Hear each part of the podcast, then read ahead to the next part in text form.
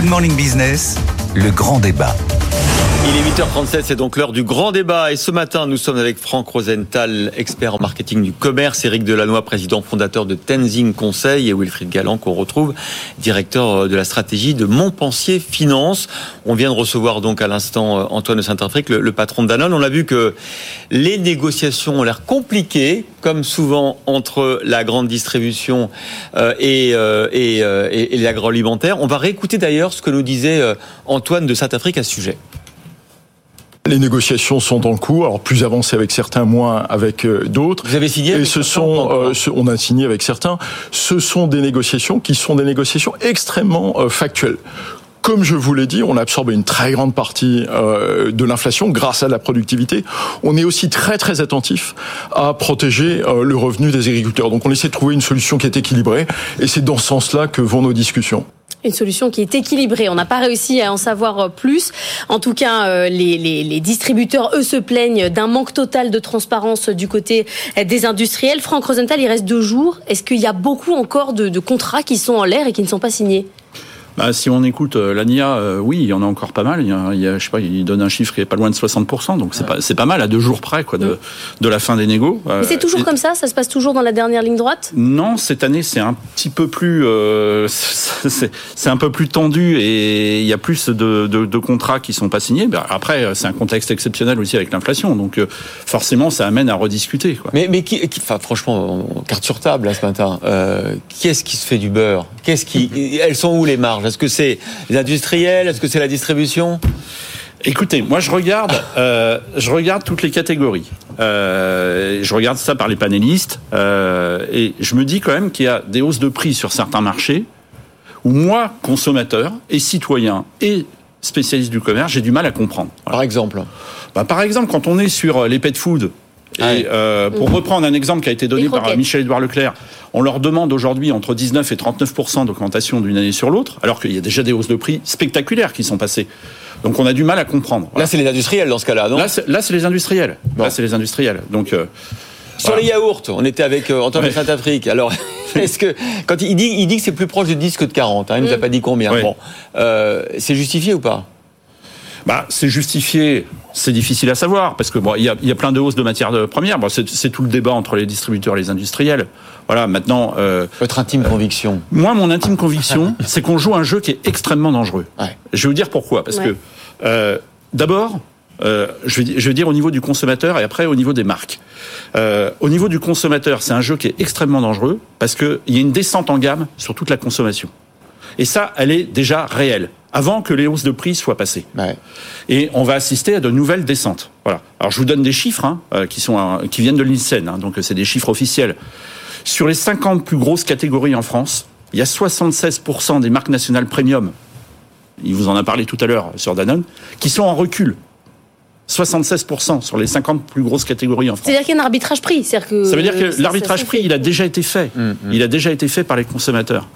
Vous avez 62% des marques access chez les marques nationales qui progressent. Ça veut dire qu'il y a une descente en gamme. Et vous avez 62% des transferts des MDD, des marques nationales qui vont vers les MDD. Ouais. Ça veut dire qu'il y a une descente en gamme.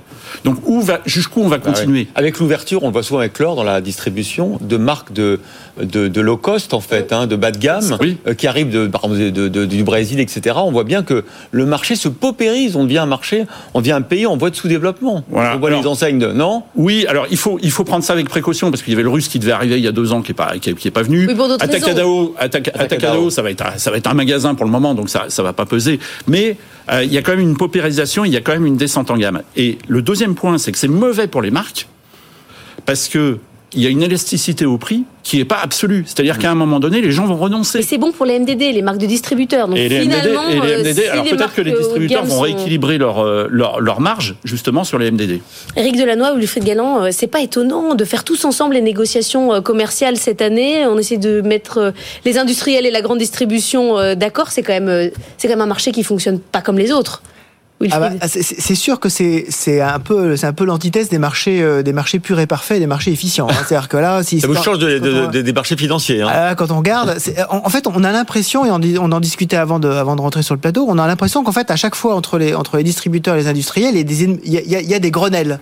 C'est-à-dire qu'en fait, on rassemble les gens régulièrement. Pour qu'ils s'entendent. Voilà, on les entend, on les met dans une pièce, on crée la théâtralisation du truc. Il y a Macron qui intervient. Voilà, et à la fin, dans la dernière ligne droite. Alors certains cèdent pas. Enfin voilà, on dirait une pièce de théâtre bien scénarisée. Alors que on devrait être sur un partenariat, en tout cas des discussions beaucoup plus constructives entre des distributeurs d'un côté et des industriels de l'autre, pour faire grandir globalement un marché. Et on a l'impression qu'on se cristallise uniquement sur des problématiques de prix qui sont en général d'ailleurs souvent dans un secteur particulier qui est l'agroalimentaire, hein, qui a une résonance toute particulière pour beaucoup de monde, pour à la fois notre pays, nos racines, et sur la capacité des gens tout simplement à assurer le bas de la pyramide de Maslow, c'est-à-dire simplement se nourrir. Mais en fait que globalement, on a effectivement une centralisation extraordinairement forte qui n'arrive pas à avoir à dépassionner le débat et à le rationaliser calmement. On a l'impression qu'à chaque fois, un peu comme des débats politiques dont on parle régulièrement sur cette antenne, on a l'impression qu'on n'arrive pas à avoir quelque chose véritablement de rationnel et de dépassionné. Donc à chaque fois, on en arrive à ça. Éric Delannoy. En fait, il faut regarder comment ont été construits ces grands conglomérats de distributeurs. Enfin, au départ, c'est des centralisations d'achat, justement, pour obtenir des baisses de prix, pour le faire répercuter aux consommateurs. Donc, le point positif sur les distributeurs, c'est que c'est des amortisseurs considérables d'inflation. Et ça, ils en jouent et ils en surjouent de manière extrêmement forte.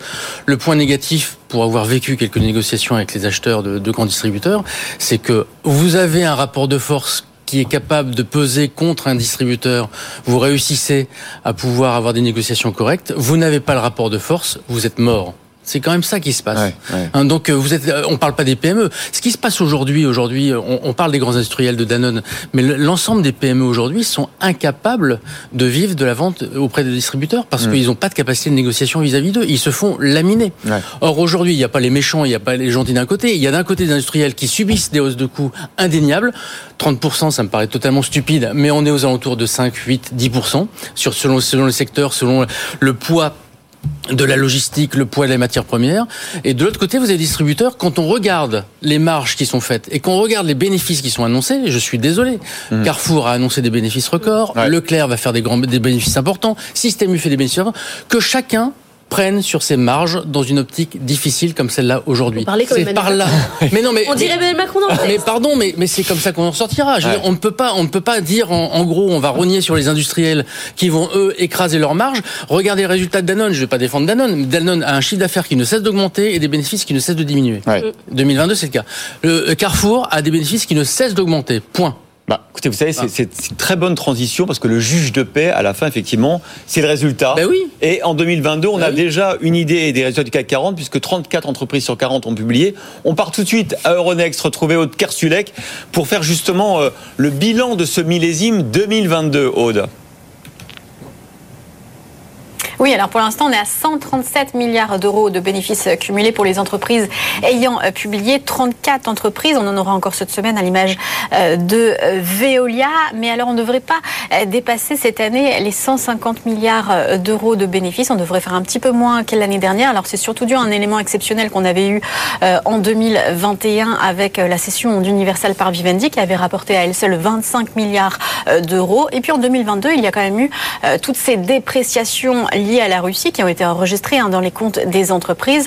La valeur d'actifs russes que les entreprises ont en Russie qui ont perdu en valeur et qui ont donc pesé dans les résultats nets. Renault est passé dans le rouge à cause de ça avec une charge de près de 2 milliards d'euros. On a même TotalEnergies, le grand gagnant de ce CAC 40 qui a passé 15 milliards d'euros de charges liées à des projets en Russie. TotalEnergies qui conserve quand même sa place en termes de premier dans le classement des bénéfices, devant Stellantis hein, à 16 milliards d'euros et devant le luxe LVMH qui affiche lui un bénéfice à 14 milliards d'euros. Et puis les actionnaires dans tout ça, ils ont quand même été bien rétribués, ils vont l'être hein, puisque les dividendes sont en moyenne en hausse de 25% sur le CAC 40. Merci beaucoup Aude, Wilfried, tout va bien ?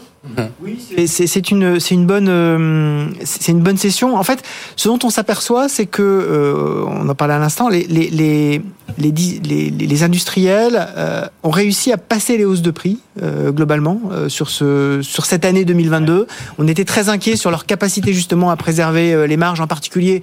Alors, on n'était pas inquiets sur l'énergie, hein, sur Total. Je pense que vous n'étiez pas inquiets sur le luxe non plus, hein, quand même. Mais en fait, si vous étiez inquiets vous. Non.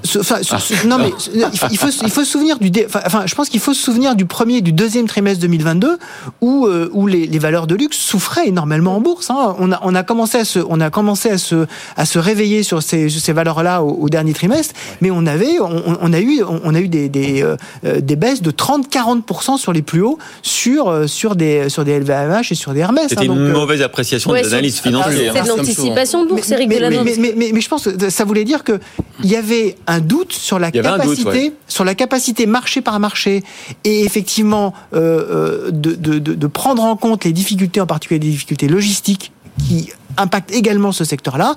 Maintenant, on est rassuré et maintenant, il va falloir savoir comment est-ce qu'ils vont aller de l'avant. Éric Delannoy. Il y a quand même un point qu'il faut quand même noter, c'est que les marchés vivent de l'incertitude. Donc, le pessimisme, c'est quelque chose qui est systématiquement mis en avant parce qu'on vit de l'incertitude.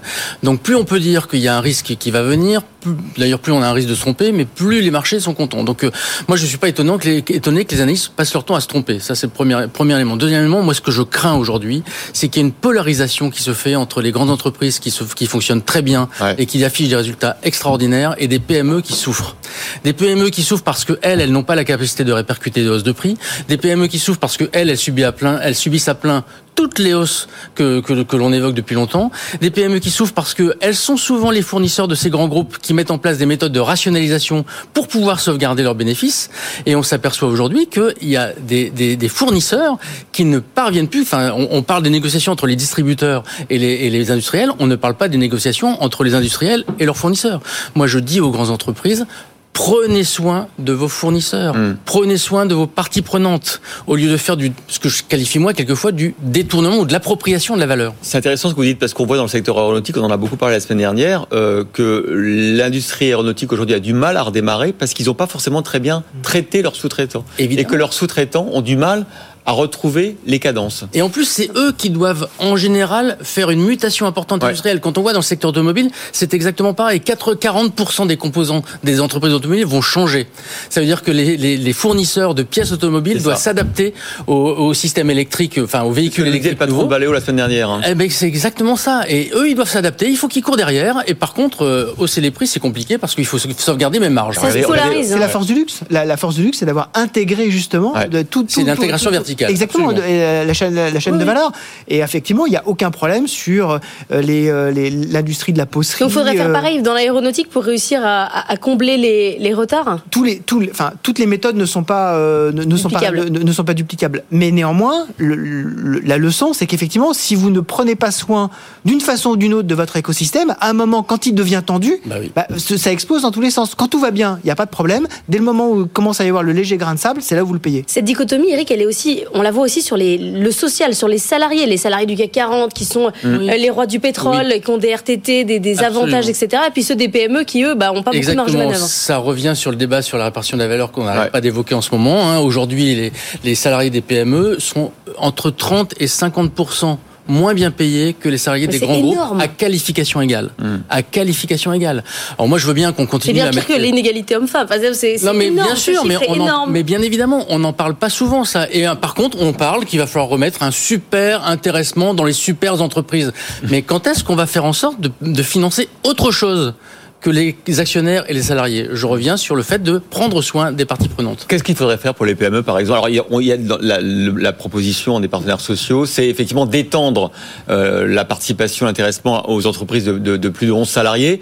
Est-ce que c'est ce qu'il fallait faire ? Il y a un gros travail sur les achats inclusifs qui ont été faits par l'État, qui doivent être faits par les entreprises. C'est-à-dire inclure des PME ? Absolument, c'est de réserver une partie des achats de plus en plus importante à des entreprises qui ont des chiffres d'affaires et qui ont des savoir-faire qui sont au moins aussi égales que ceux des grandes entreprises. On parlait du luxe tout à l'heure. Pourquoi le luxe a la capacité de faire l'intégration verticale ? Pour une raison extrêmement simple, c'est que le facteur prix n'est pas un facteur important. Donc le coût du travail n'est pas un facteur important. Donc Hermès va mettre des usines dans la Creuse parce que c'est de la qualité de main-d'œuvre importante qui va bénéficier à la marque. Quand on est sur l'aéronautique, on est sur de la main-d'œuvre où on va chercher le plus petit prix pour avoir les marges les meilleures. Et donc on va aller chercher de la main-d'œuvre en Roumanie, dans les pays. Et donc on fait des consortiums internationaux qui n'existent pas forcément dans le luxe, qui peut intégrer verticalement en France. Hermès en est un très bon exemple. Autre sujet qui doit vous passionner, Franck Rosenthal, l'Empire Ohayon et la manière dont il est détricoté aujourd'hui. On a appris ce week-end qu'il y avait aussi des écoles dans l'Empire Ohayon, à la Campus Academy qui va fermer. C'est Nathan Kokampo qui nous explique tout. Officiellement, la fermeture de l'école d'Aix-en-Provence est un cas isolé. Les difficultés économiques de l'établissement seraient liées à des travaux réalisés pendant la période Covid et qui ont donc plombé les finances au plus mauvais moment. Cette fermeture interroge. L'école d'Aix-en-Provence appartient à la Campus Academy, un réseau d'enseignement de 6 écoles lancé en 2019 par Michel Ohayon. Parmi elles, celle de Nantes a également fermé ses portes sans plus de précision et celle de Rennes a entamé des discussions avec ses partenaires afin de pouvoir poursuivre son activité. 3 établissements sur 6 sont donc en grande difficulté ou définitivement fermée. Pour les 130 étudiants d'Aix-en-Provence qui se retrouvent arrêtés du jour au lendemain, des solutions seront proposées comme un transfert dans une autre école ou encore le remboursement en partie des frais de scolarité au prorata de ce qui a été versé. Au total, la Campus Academy compte 500 étudiants. Récemment, Michel Ohayon s'était désengagé du capital. Aujourd'hui, c'est son fils et son épouse qui dirigent la société. Alors ça, on découvre que donc dans l'Empire Royaume, il n'y avait pas que le prêt-à-porter, il n'y avait pas que Camayeu, Gosport ou les Galeries Lafayette. Il y avait aussi des écoles, il y a quoi d'autre ? Il y a de l'immobilier aussi. Il y a l'immobilier, ça c'est l'origine de l'Empire. Voilà, il y a des hôtels, il y a beaucoup de choses quoi en fait dans cet empire qui est pas très clair d'ailleurs. Mais beaucoup de choses, mais on sait pas quoi, on peut pas en faire la liste. Ouais, c'est difficile. Donc sur le commerce, il y a Hermione People Brands qui regroupe en fait toute la partie commerce. C'est très compliqué aussi parce que la situation des différentes entreprises n'est pas du tout la même. Quoi. Ouais. Alors, je vais prendre l'exemple des Galeries Lafayette, côté Michel Ohayon, oui. Donc, rien à voir avec les Galeries Lafayette, avec le groupe Galeries Lafayette. Ni avec l'autre groupe Ni avec la Société des Grands Magasins. C'est ça. Ouais. C'est RHBHB. Voilà, donc, qui va bien. C'est bien compliqué. Oui. Exactement. Donc, c'est pour ça que c'est compliqué quand on parle des Galeries Lafayette. Et c'est compliqué d'ailleurs pour eux en termes de marque. Et il y a une différence, par exemple, sur les Galeries Lafayette version Michel Ohayon, c'est qu'ils possèdent l'immobilier commercial. Alors évidemment, ça a de la valeur, c'est-à-dire ça peut pas être liquidé comme ça a été liquidé par exemple pour Camayeu, etc. Parce que derrière, il y a des emplacements, il y a de l'immobilier et il y a aussi une valeur sociale et patrimoniale parce que quand on est dans 26 villes moyennes ou importantes en France, etc. C'est vrai que ça peut faire de la casse. Quoi. Éric, cette holding Ohayon. Moi d'abord, je j'aime pas trop quand on lynche médiatiquement comme c'est le cas actuellement depuis des semaines. On lynche pas, on fait état des on ne parle des que de bilan de liquidation quand même. Oui, il y a des abus de biens sociaux. Il y a des soupçons d'abus de biens sociaux, de transfert de trésorerie, de entreprises qui entre Gosport. Moi je connais pas le détail de l'histoire. Il est vrai qu'une entreprise qui se construit par étage comme ça et qui ne se consolide pas, c'est très difficile d'y voir clair. Ouais. La seule chose qui me trouble un petit peu, c'est que le principal acteur financeur de ce groupe-là, c'est Bank of China, pas la Société Générale, pas la BNP. Certes, la Bank of China est soumise aux mêmes obligations réglementaires dans ses activités en France. Je ne sais pas si tous les prêts de Michel Ohayon sont faits en France ou sont sous droit français. Il y a de ce côté-là quelque chose à regarder, par ailleurs, puisque le château de cartes qui s'écroule, c'est d'abord et avant tout un château de cartes de surendettement. Donc, il reste beaucoup d'investigations à faire, me semble-t-il. La finance, c'est toujours, à un moment donné, le point central quand on commence à consolider les activités d'un holding. Si la finance n'est pas solide, il y a quand même toujours un problème. Et le commerce, parce que quand vous faites du commerce et que vous faites que de la finance, avec un château de cartes qui s'écroule, mais pas de commerce, parce que globalement, ils ont racheté des entreprises sans faire de commerce derrière. C'est vrai. Bon, voilà. Comme on dit au salon de l'agriculture, c'est à la fin de la foire qu'on compte les bouses. Absolument. Ce qui nous fait un lien, puisque c'est le salon de l'agriculture. Demain, on y sera d'ailleurs en direct du salon de l'agriculture. Cette émission est tirée comme un fil. C'est d'une fluidité. Je vous invite à la regarder en replay et en podcast hein, sur bfmbusiness.fr pour constater ça. Dans un instant.